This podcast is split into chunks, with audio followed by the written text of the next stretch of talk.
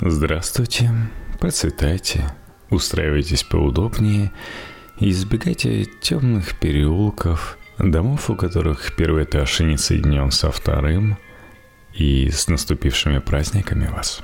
С вами на связи серийный подкаст, бывший подкаст убийственной истории – если я ничего не путаю после праздников, то это уже десятая серия сезона, посвященного кровавому тройному убийству в Кэдди Резот. Да, к радости нетерпеливых. Это последняя серия. Ну что, далее следует шутка про прошлогодний хлеб. Предыдущие серии выходили еще в прошлом году, поэтому давайте начнем с краткого содержания. Сейчас можно очень коротко. Девушка Шейла Шарп, возвращаясь из соседнего домика к себе домой, рано утром обнаружила в гостиной домика убитых мать Сью Шарп, брата Джона Шарпа и друга брата Дэйна Уинсгейта. Дальше идет расследование, которое включает в себе подозрения соседей, гипноз спавших в том же домике мальчиков, которые рассказывают, что во сне видели, как убивали мать Шейлы Шарп, Сью Шарп. И по мотивам этих признательных показаний данных под гипнозом даже были составлены фотороботы двух подозреваемых. Но убийц так и не удалось найти. Также из дома пропала сестра Шейлы, Тина Шарп. Опять же, если ничего не путаю, то в прошлый раз мы остановились на том, что полиция, точнее даже Федеральное бюро расследований, подозревает, что дело у нас с привкусом наркотиков, и это были разборки соответствующих банд. Дело достаточно крупное, и полицию вполне можно подозревать что она имеет отношение ко всем этим бандам и коррумпирована. Поэтому ФБР через два месяца после убийства запускает операцию «Секретный свидетель» и дает объявление, что любой человек, любой свидетель в округе может написать на такой-то ящик свидетельские показания, которые будут обработаны именно ФБР – а не полицией. Но, к сожалению, эти свидетельские показания, видимо, ничего не дали. Во всяком случае, ФБР никогда так и не раскрыл, что же им такое пришло. Также они решили, что пора загипнотизировать всех и каждого. Ну, точнее, начали гипнотизировать многих свидетелей. И того, кто видел подозрительный пикап – и одного из владельцев такого подозрительного пикапа, живущего в Квинси, и человека, который за неделю до убийства видел подозреваемых, подходящих под описание, но ничего нового и интересного получить так и не удалось. Дак Томас, чувствуя, что федералы отодвигают его, а ему так понравилось внимание журналистов, и на носу были выборы, очередные выборы шерифа. И несмотря на небольшой заработок, ему почему-то хотелось снова избраться, он решил погеройствовать и реализовал свой собственный план. Его ход конем состоял в том, что он сообщил журналистам, что убийца был бы уже найден, если бы проверили Рэндала Брента Вудфилда, так называемого убийцу или бандита с шоссе Ай-5. Шериф как бы намекал, что именно он виновен в кровавых убийствах в домике номер 28. Кстати, Рэнди, который совершал свои убийства на шоссе Ай-5, шоссе, которое проходит через штаты Вашингтон, Орегон и Калифорния, был достаточно нетипичным убийцей – Родился он в послерождественское 26 декабря 1950 года. И например, было то, что жил он вполне себе хорошо. Детство его проходило замечательно, да и школа была одной из престижных. Он даже закончил университет в Портленде, как раз штат Орегон. При этом он не был заучкой, увлекался спортом, тут и плавание и американский футбол – у него были и деньги, и женщины, Но весной 75 года он начал нападать на женщин, требуя от них кошелек и сумочки, ну и заставляя сделать себе миньет. Ну же шестой женщиной оказалась осведомитель полиции, носящий с собой меченые купюры для закупок у драгдилера. После чего Рэнди отправился на 10 лет в тюрьму. Но же через 15 месяцев он вышел по УДО и затаился более чем на 5 лет. Чтобы под конец 80-го года, это уже ближе к текущим событиям, Вначале изнасиловать и убить бывшую одноклассницу, а потом заняться ограблением не женщин, а различных торговых точек, расположенных на шоссе I-5. Причем одну продавщицу он заставил обнажить грудь под дулом пистолета и таким же способом заставил официантку доставить ему удовольствие руками – Несмотря на то, что он действовал весьма небрежно и полиция знала, с кем имеет дело, они все не могли его поймать. И дошло до того, что 14 января 1981 года Рэнди изнасиловал двух сестер 8 и 9 лет, а 18 января сразу двух взрослых женщин. Причем одну он убил, а другую тяжело ранил. А уже в начале февраля он проник в дом, где изнасиловал мать 37 лет и ее дочь 14, после чего он застрелил их. Задержали Рэнди 3 марта 1981 года в его родном городе Салем. Даже по первому судебному процессу он получил пожизненное заключение и 90 лет сверху. Потом были еще суды, увеличившие еще срок, который и так не предполагал того, что Рэнди выйдет на волю. В 21 веке Минюст США начал спонсировать сверку материалов по преступлениям с использованием еще дорогих, но уже доступных ДНК-тестов. Это позволило обвинить Рэнди еще в трех убийствах. Но, кстати, все эти Убийства не помешали Рэнди еще три раза жениться и для этого два раза развестись. И все это не выходя из тюрьмы. Женщины любят темную триаду, гнездящуюся в таких хищниках, и надеются перевоспитать. Но в любом случае, Рэнди был задержан 3 марта – и какое он мог иметь отношение к апрельским событиям в штате Калифорния, было непонятно. Так что заявление Дага Томаса журналистам вызвало соответствующий скандал. Например, можно было предположить, что шериф подозревает, что Рэнди не является настоящим убийцей с автотрассы I-5. Выводы Дага Томаса были, как всегда, поразительные. Он сообщил, что считает так, потому что убийца с автотрассы всегда использует клейкую ленту для фиксирования людей и перерезает горло своим жертвам.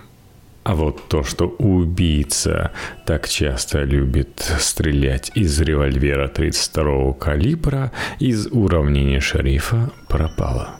Да и какое вообще дело, если главное для шерифа, казалось бы, насолить федералам? Вот такой вот э, шериф из народа, не боящийся идти против системы, которому пришлось э, обратно вернуться в этот народ, потому что система, несмотря на то, что должность была выборная, с этой должности Дага Томаса сняла, и на его место заступил Кеннет Шенкс – Впрочем, у следственной группы не так уж и много вариантов было.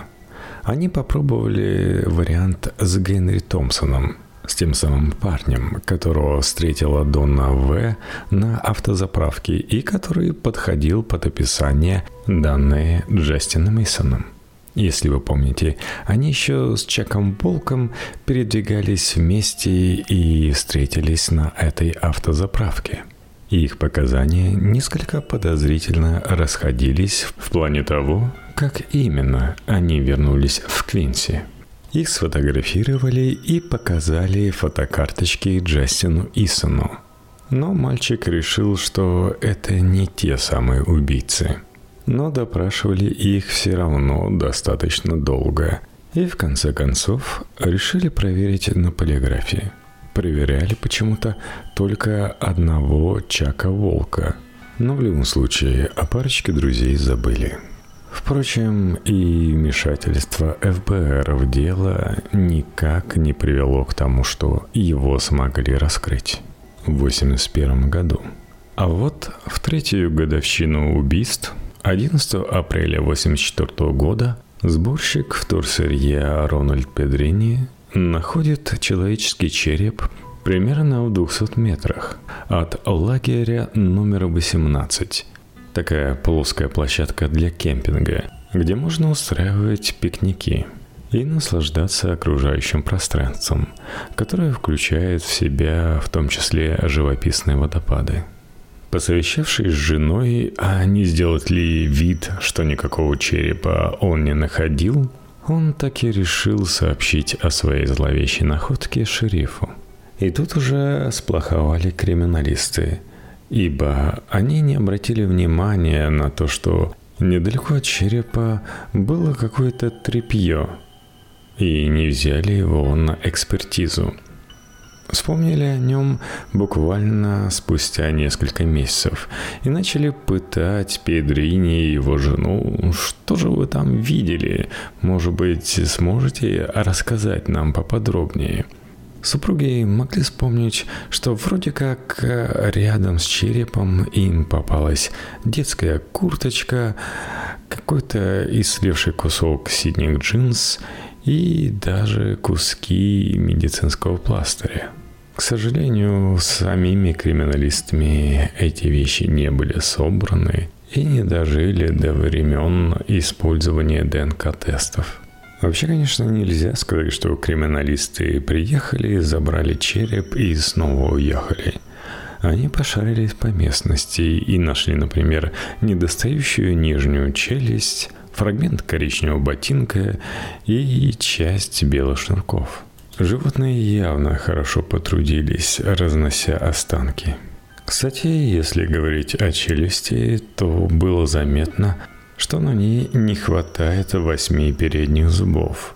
Причем их извлечение явно носило травматический характер.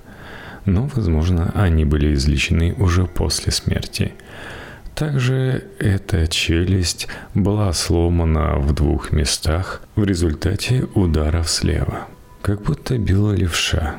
На счастье, останки попали в лабораторию идентификации личности при Университете Калифорния, расположенном в городе Чика.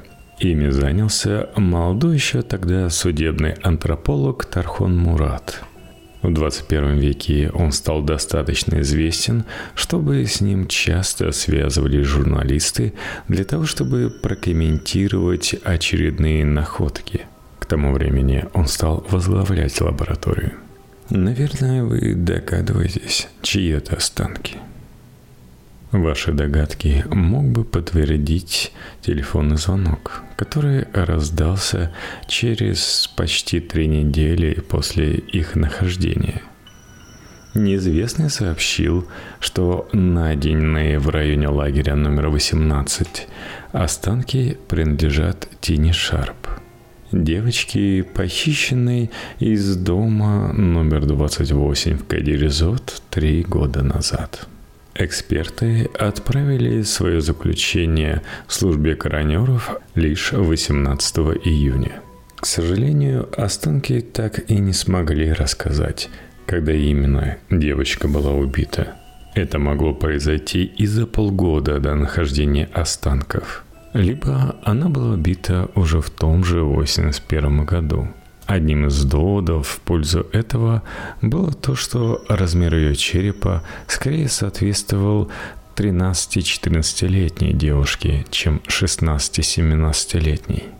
Но черепа – это вообще занятие нами неодобряемое. Рональдо Педрини, конечно, говорил, что он же проходил те места, и, скорее всего, труп был подброшен за неделю до того, как он его нашел – Но схема выходила достаточно сложная, с учетом того, что труп явно уже несколько месяцев находился на свежем воздухе и подвергался как воздействию падальщиков, так и влаги и солнечных лучей. В 1989 году по местному телевидению показали документальный фильм про убийство в Кадиризот и рассказали в деталях об обнаружении тела Тины Шарп и состоянии ее черепа что вызвало два неанонимных интересных звонка в Департамент юстиции штата. Это были женщины, которые сообщили, что они знают убийцу – они действовали независимо друг от друга, но их связывало то, что в свое время они были девушками Стива Ховарда, того самого парня, с которым, предположительно, встречался Джон Шарп и Дейн Уингейт на пасхальной ярмарке, и который сообщал им про партию наркотиков. Тот самый парень, который был похож на Дейна Уингейта своим антисоциальным поведением, но при этом был далеко не трус – и которого мать обвиняла в убийстве собственной сестры. То тоже вывезли в лес и убили после изнасилования. Все это происходило в 1973 году, и подробнее послушать об этом вы можете в шестой серии. Так вот, звонившие утверждали, что Стив Ховард сам рассказывал им о том, как убил свою сестру, по сути, хвастался, что он вывез ее в знакомое место, чтобы Кэти не волновалась. Она часто там бывала с, со скаутским отрядом, а потом убил ударами молотка пониженные челюсти. Тине Шарп, как и Кэти Ховард, было 14 лет. Нижняя челюсть была раздроблена и вывезли ее к лагерю номер 18, знакомому для Тины Шарп месту. Но дальше обращение за консультацией к тому же доктору Мураду дело не последовало. Он поднял рентгеновские снимки 1973 года и сообщил, что с высокой долей вероятности это мог сделать один и тот же человек. Почерк похож. Но, скорее всего, били не молотком, а камнем, и жертва в это время была на земле. Но с такими выводами и голословными заявлениями женщин не пойдешь в суд. Как бы ни говорили, что Америка – полицейское государство, но вешать висяки путем ареста Стива Ховарда, выбивания из него признательных показаний никто не стал. На этом все свидетельства расследований заканчиваются. Наступает 21 век. К этому времени уже умерли и Джо Бубит, и Марти Смарт. История превращалась в городскую легенду городка Квинси. Даже тот самый домик номер 28 был снесен в 2004 году. Но как раз в этом году выходит документальный фильм «Дом номер 28. Убийство в Кеди». Часть первая – его снял школьный учитель Джош Хэнкок, который услышал от своих учеников эту страшную историю и решил, что это всего лишь байки. Но он решил проверить эти байки и, убедившись, что это правда, снял целый фильм о своем расследовании. А в 2010 году он снял расширенную версию, назвав ее «Часть номер два». Это была уже эпоха интернета. И ничего удивительного, что Джош решил организовать сайт, к работе над которым он привлек даже свидетелей тех дел. И Шейлу Шарп, и Мэрилин Смарт, ей хотелось высказаться, и остальных свидетелей. Также он раздобыл различные материалы, относящиеся к делу. Это и акты судебно-медицинских исследований, и опросные листы свидетелей, и даже составленный Джоном Дугласом психологический портрет. Но некоторые материалы оказались недоступными, и сам Джош Хэнкок считает, что это из-за того, что в этом деле замешана служба шерифа. Да, вот мы и подошли к великолепной семерке версий – Три из них связаны с продажей наркотиков или с Джоном Шарпом и Дейном Уингейтом. Это и то, что служба шерифа покрывала продажу наркотиков, и то, что убийство совершил неизвестный наркоторговец ограбленным Джоном и Дейном. Ну и достаточно крепкая версия того, что Джон и Дейн пытались продать товар, и их решили кинуть. Также есть две версии, связанные со Сью Шарп и с тем, что убивали ее любовники – то есть четвертая версия в списке, что любовником был Марти Смарт, и убивать ему помогал Джон Бубет. Пятая версия, что любовником был владелец Кедди Резорт Гэри Молот. Шестая версия, конечно же, связана с Тиной Шарп, и что это сделал ее любовник, который был намного ее старше. Ну и седьмая, что это сделал неизвестный сексуальный садист – приехавший аж из Невады и орудовавший там в 70-х, 80-х годах. Пишите в комментариях, какую версию вы сами считаете наиболее достоверной.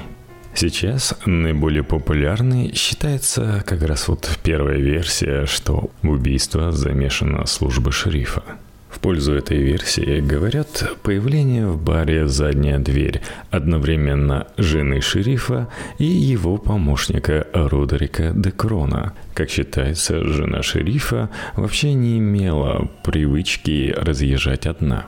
А значит, шериф был где-то рядом. Вообще часто эта версия строится еще на том, что служба шерифа имела возможность подправлять документы, кто когда первым появился на месте преступления в том числе – также люди шерифа и тот же Декрон способствовали распространению различных слухов, связанных с убийством, чтобы отвести подозрения. Также по этой версии заправляющий наркоторговлей в семействе Шарп был не Джон, а Сью.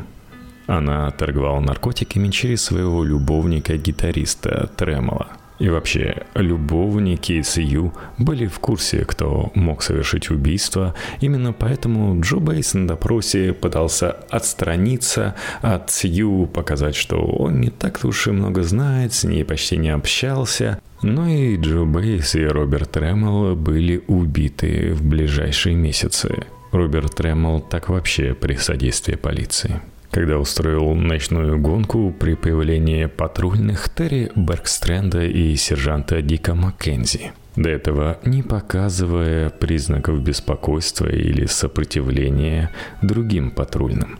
Также исследователи указывают на пропажу улик.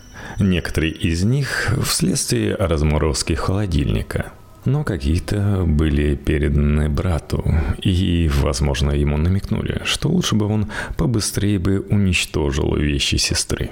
Также исследователи указывают на некий звонок Нины Микс, от которого она всегда открещивалась. Звонившая женщина сообщила Сью Шарп, что Джон и Дейн не поедут на дискотеку. Нина справедливо замечала, откуда я вообще могла быть в курсе этого – так, убийцы могли подстраховаться, надеясь, что Сью Шарп не будет закрывать дом, ожидая появления сына. Со Сью Шарп собирались переговорить, и если переговоры пройдут неуспешно, то дальше, например, по старинной русской традиции, ее могли вывести в лес. Но что-то пошло не так, и этим что-то могло быть появление Тины Шарп. Преступники поняли, что дело заходит далеко – так, считается, что Тени Шарп нанесли удары в область головы для того, чтобы нейтрализовать. И именно ее кровь из носа была обнаружена на внутренней поверхности бедер Сью. Матери дали положить ребенка на свои колени. Убийцы начали спорить и припираться, что же делать дальше, так как убивать еще и девочку в их планы изначально не входило. А дальше появились и парни, и, возможно, даже Джон пытался выстрелить из своего пневматического пистолета. Но в итоге в комнате оказалось целых четыре связанных. Но дальше пошло обсуждение, убивать ли всех четверых. И, скорее всего, оно проходило не в комнате вместе со связанными. И можно предположить, что в какой-то момент Тинни Шарп удалось развязаться и бежать. Она бежала в противоположном от преступников направлении. Пробежала через кухню, потом через комнату за кухней, выбежала на крыльцо и для того, чтобы резко повернуть, именно она схватилась за столб на крыльце и оставила там кровавый отпечаток. Потом добежала до машины матери, оставив еще один. Вполне возможно, на кухне она схватила ключи от авто. Не очень, правда, понятно, почему преступники не стерли отпечатки пальцев с автомашины, чтобы запутать следствие. При том, что по этой версии они поймали Тину у автомашины. Кричать на всю округу Тине мешал либо кляп, либо то, что преступники с самого начала предупредили, что если поднимется какой-то шум и его услышат соседи, то убиты будут все. Причем не только находившиеся в гостиной, но и во всем доме. Ну а видя нерешительность преступников, пострадавшие могли верить в то, что все может закончиться хорошо. Но тот же побег Тина Шарп мог указать преступникам, что хорошо уже ничего не закончится. Поэтому они убивают Джона и Дейна. Видя это, Сью, несмотря на кляп, поднимает крик, который слышали некоторые свидетели или коты некоторых свидетелей – и, возможно, этот крик разбудил Джастина Исона, и он видел то, что потом рассказывал, будто бы ему приснилось. Кстати, по этой версии убийца взял Сью Шарп с собой и заставлял ее открывать все комнаты. Кровавые отпечатки есть и на ручке двери в детскую. Считается, что там убийца обнаружил, что Джастин Исон не спит – также вполне возможно, что бодрствующим оказался и Рик Шарп. Мальчикам заявили, что они забирают Тину Шарп. Если те хотят когда-нибудь увидеть Тину живой, то будут молчать о том, что они видели. Также в этой версии, как вы поняли, она настолько популярная, что исследователи вовсю старались для нее. Была объяснена подушка, которая оказалась под головой Дейна Уингейта – Разумно предполагается, что Сью Шарп, после того, как увидела, как расправились над ее детьми, вовсю сопротивлялась. Убийца повалил ее на пол, но для того, чтобы наклониться к ней и зафиксировать руки, ему пришлось бы опуститься в лужу крови, что ему совсем не улыбалось. Поэтому он кинул на лужу диванную подружку – но она казалась слишком большой, что было удобно, но при этом накрыло голову Дейна. И это создавало некоторые неудобства. Поэтому убийца просто положил голову уже убитого юноши поверх нее. Ну а дальше, поставив колено на подушку, он нанес серию ударов разделочных ножом. Но Сью подавала признаки жизни – и тогда в дело вступил молоток, несколько раз опустившийся на лицо мисс Шарп. Тину принято было решение забрать с собой. Во-первых, для того, чтобы заткнуть мальчиков, а во-вторых, возможно, преступники, как и Декрон, питали слабость к маленьким девочкам.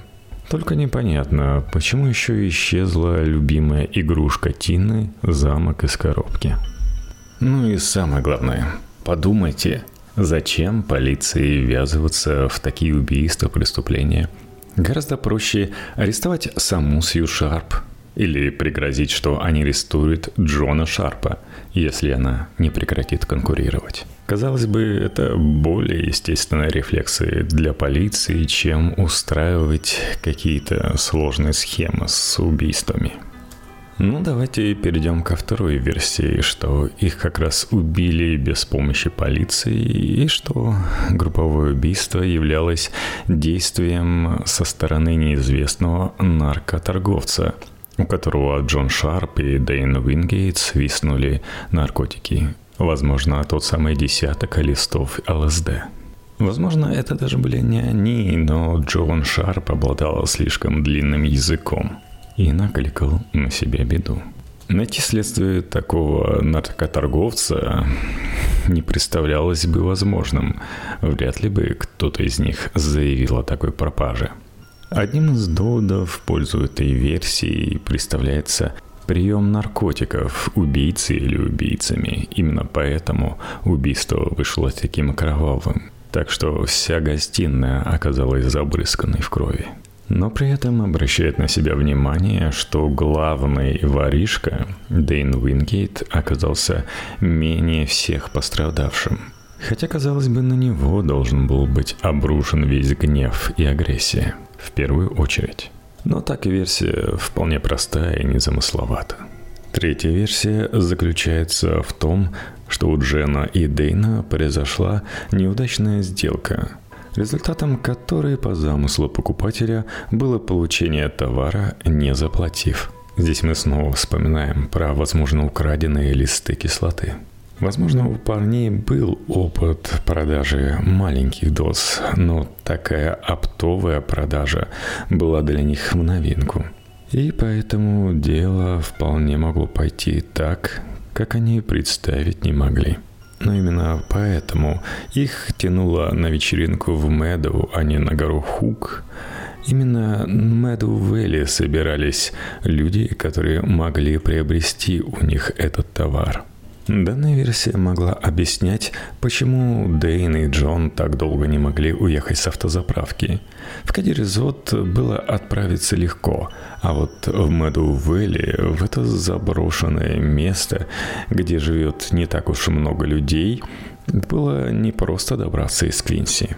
Уж больно невысокая вероятность встретить попутку.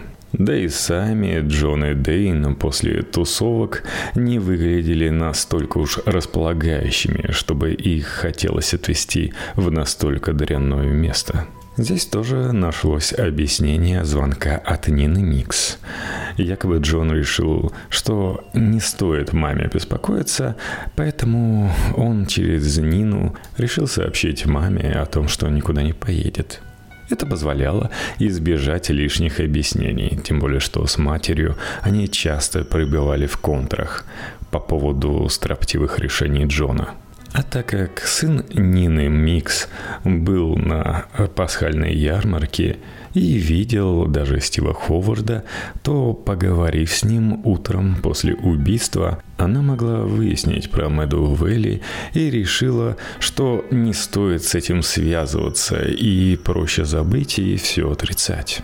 Возвращение в домик объяснялось тем, что они изначально и не собирались ехать в Мэдуэй-Вэлли, а действительно собирались потусить на горе Хуг и не взяли с собой все листы а только десяток марок, которые можно было попробовать продать подросткам.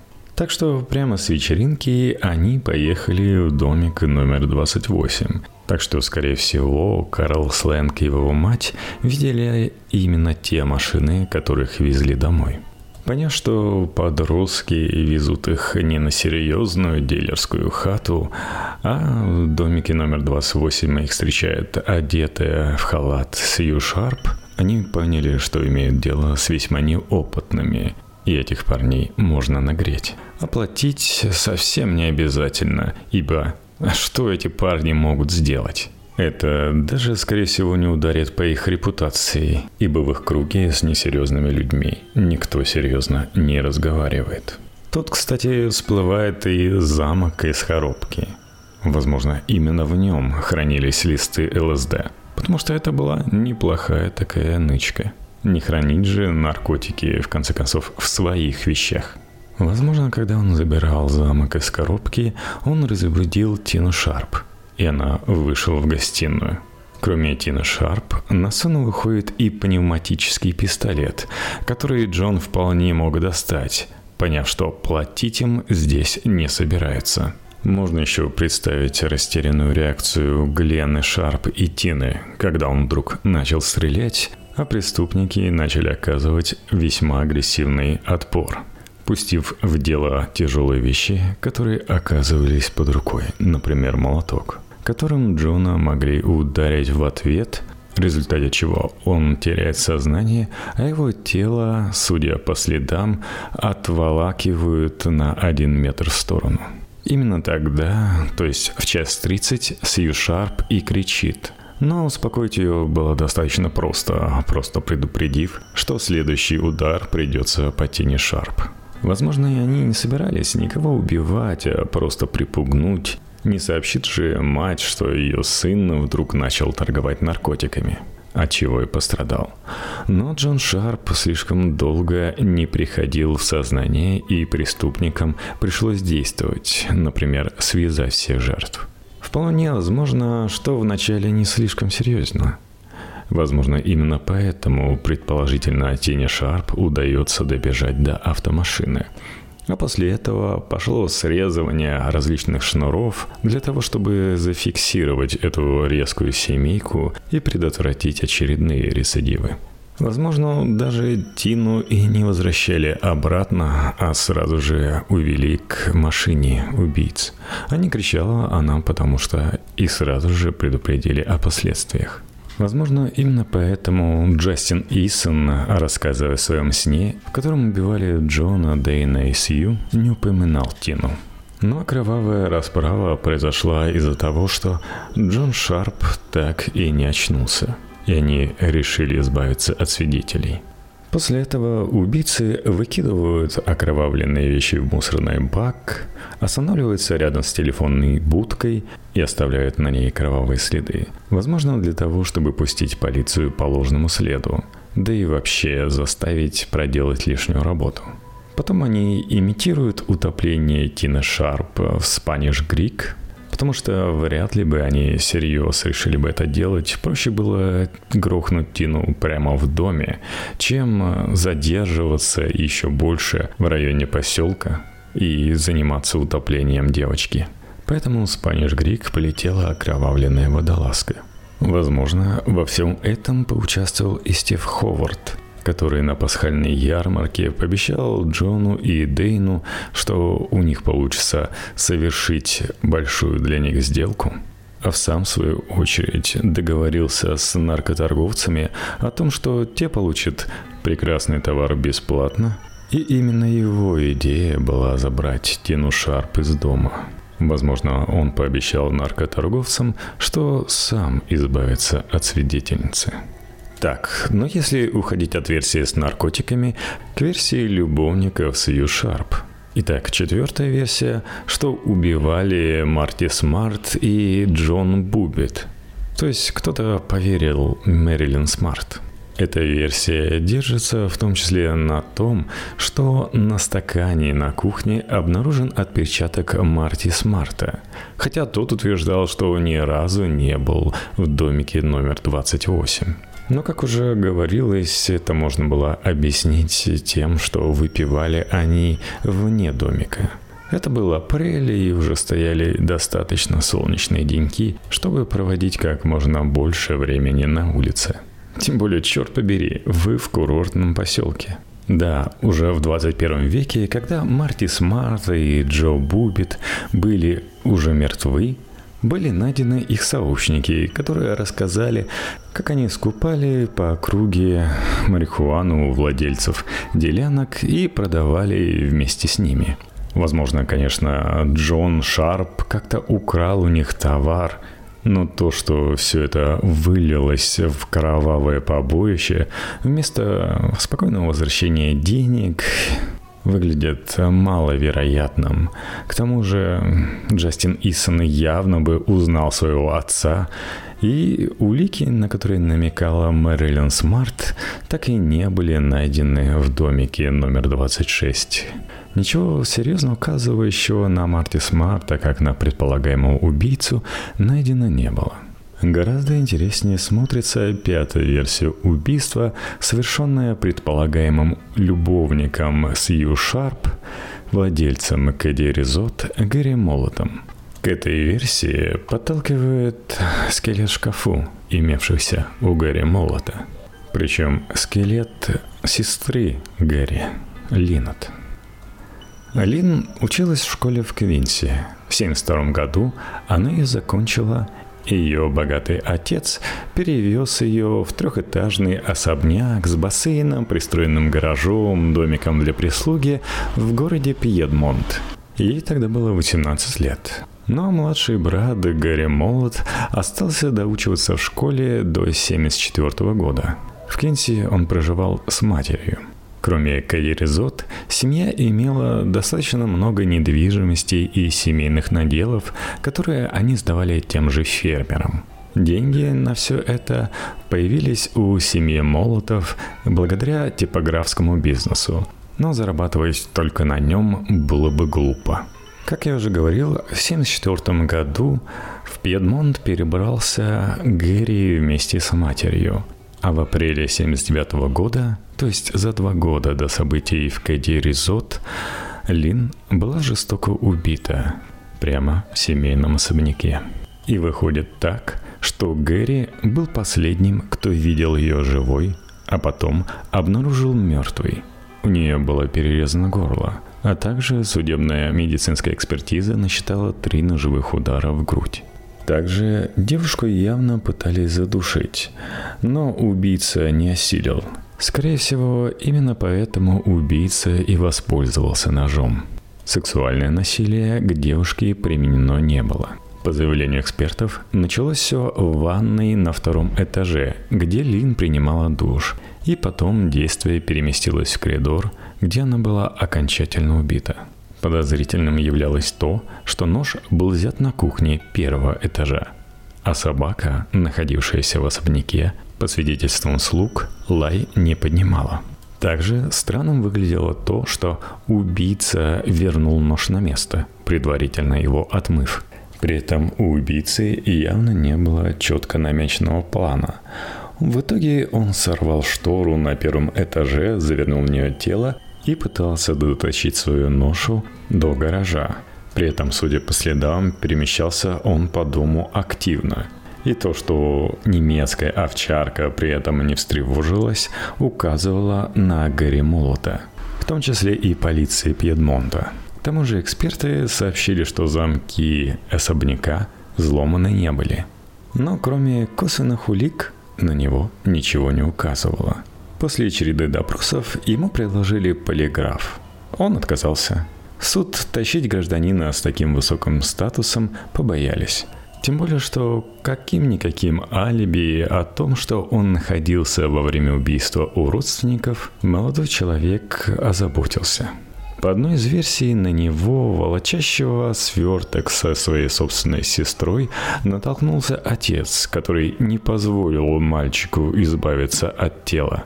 Состряпал версию про неизвестного убийцу и отправил 25-летнего Аболтуса в почетную ссылку управляющим в Кадиризот, где он получал достаточно большие деньги, наняв по субподряду настоящих управляющих – которым платил даже не своего кармана, а из карманной фирмы. Они проходили как обслуживающий персонал. После убийства служба шерифа даже пыталась сличить разницу между убийствами Линот Молот и Глена Шарп, обратившись к эксперту. Но тот заявил, что да, хоть это удары ножами, но они несколько отличаются. Например, рана на шее Линнет была нанесена на большую глубину и с использованием большей силы. Так что ищите, детективы, и еще какие-нибудь улики. Одной судебно-медицинской экспертизы здесь явно не хватает. Казалось бы, Сью Шап вряд ли как-то могла привлечь 27-летнего Аболтуса, но по этой версии в изложении следователей выглядит так, что у них вышла какая-то любовная ссора, он убил Сью Шарп, а заодно прикончил всех свидетелей. И что самое интересное, в 1981 году Гэри уехал из Кадеризот, чтобы вернуться туда только в 1999 Точно так же, как в 1979 году он уехал из Пьедмонта после убийства. В 99-м он появился для того, чтобы преобразить курорт. Как раз тогда Америка испытывала большой экономический подъем, и вкладываться в недвижимость было само собой разумеющимся. Но после фильмов Джоша Хэнкока в Кади Резот начали наведываться журналисты – и в 2011 году Гарри Молта почему-то из Кэдди Резот как смыло. Шестая версия, так долго муссируемое следствие, заключается в том, что убийство организовано Тиной Шарп для того, чтобы замаскировать бегство с более старшим любовником. Джош Хэнкок считает, что эта версия вовсю массировалась следствием, чтобы скрыть вовлеченность в преступление представителей службы шерифа – По этой версии Тина после надоела старшему любовнику, и он избавился от нее, как до этого, от родственников. Предполагалось, что родственников убили из-за того, что они были в курсе, кто является любовником Тины Шарп. Возможно, предполагалось убийство только одной Сью, но потом вмешался вернувшийся внезапно Джон, а Дейна прихлопнули за компанию. Поэтому, возможно, он меньше всех и пострадал. Но в этой схеме непонятно как влезает то, что жертвы были связаны, они просто убиты. И то, что Шарп нашли с таким проработанным кляпом во рту. Вряд ли бы Тина Шарп одобрила снимание трусиков со своей матери. Но, как мы уже говорили, жертвы изнасилования часто запираются в себе и избегает общения со взрослыми мужчинами и даже с мальчиками, которые проявляют признаки взросления. Именно поэтому Тина Шарп лучше шла на контакт именно с Джастином Исоном и играла с замком из коробки. Ну какие тут взрослые мужчины-любовники? Ну ладно, давайте последняя версия. Седьмая. Что убийство было совершено серийной убийцей – сексуальным маньяком, который действовал на территории штата Невада в конце 70-х, начале 80-х. Почему, кстати, исследователи отсылают нас в Неваду? Дело в том, что в это же время там орудовал убийца, почерк которого можно было разглядеть в преступлении в домике номер 28. Первой его жертвой в 1979 году стала Джулия Вудворд, труп которой был обнаружен с глазами, закрытыми гигиеническими прокладками и несколькими слоями скотча. Ноги были зафиксированы пластиковыми стяжками, а во рту был кляп. Девушка была полностью обнажена, но на ногах оставалась обувь. Преступник побывал и в домике убитой, он явно его обыскал. Но забрал ли что-то оттуда, было непонятно. Орудием преступления выступил молоток, который он взял в доме Джулии. По версии следствия, Джулия застала грабителя в своем доме, и он был вынужден ее убить, а труп вывести из города. 2 ноября 1979 года произошло новое похищение из своего дома. Была похищена 17-летняя Дженни Смит. Ее тело тоже было обнажено, на ногах была оставлена обувь, руки-ноги были стянуты стяжками, и убита была она тупым предметом, в этот раз валявшимся в округе камнем. Дом Дженни тоже был подвергнут обыскам, но все отпечатки пальцев были стерты, как и в случае с Вудвард. Потом последовали еще убийства женщин в своем доме.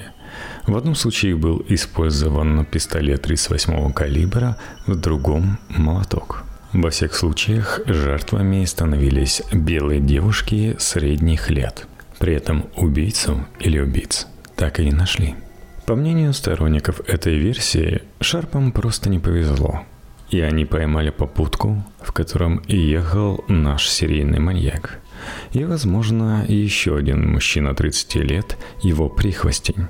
Маньяки часто бывают вполне себе коммуникабельными людьми – и, например, мужчина действительно хотел довести парней, помочь им по пути поболтать, узнать, что тут здесь за местность, а потом доехали до домика номер 28, где их встретила женщина его типа в одном халатике. Другим толчком можно считать шторм, который разразился в то время в Калифорнии – когда температура из приятных, особенно на солнце, 18 градусов, упала практически до нуля. В некоторых местах штата выпал снег.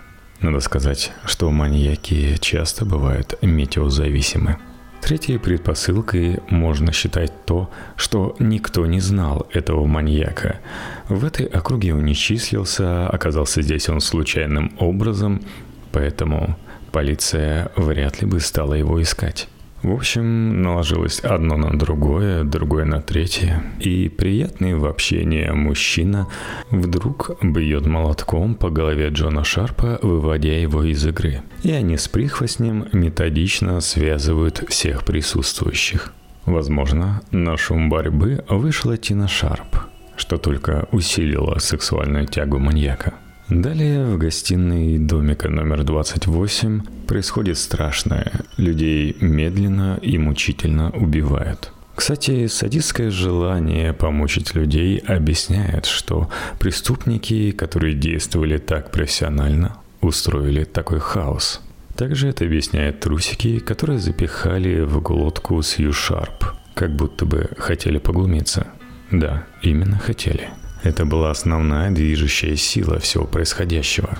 Далее преступники, незамеченные никем, просто растворяются в ночи, увозя с собой Тину Шарп. Вот так вот бывает, что следствие никуда в итоге не выходит. Например, боясь выйти на самого себя. А убийцы остаются безнаказанными. Убитые не отомщены – Убийцы продолжает убивать. И, возможно, читает о себе. Или не читает, потому что не умеет в интернет. Вот такие они старые, неинтересные, отсталые, а продолжают убивать. Можете проводить параллели. В комментариях можете написать, какая версия вам ближе. Кого за эти 10 серий сезона вы наиболее подозреваете. Напомню, что комментарии можно оставлять во ВКонтакте, там у нас прекрасное сообщество, есть голосовалка. Буду стараться после каждой серии устраивать опрос. Ну и все другие прекрасные платформы, пишите там. Конечно же, напоминаю, что у нас есть iTunes, комментарии и правильное количество звездочек, которое помогает нашему подкасту.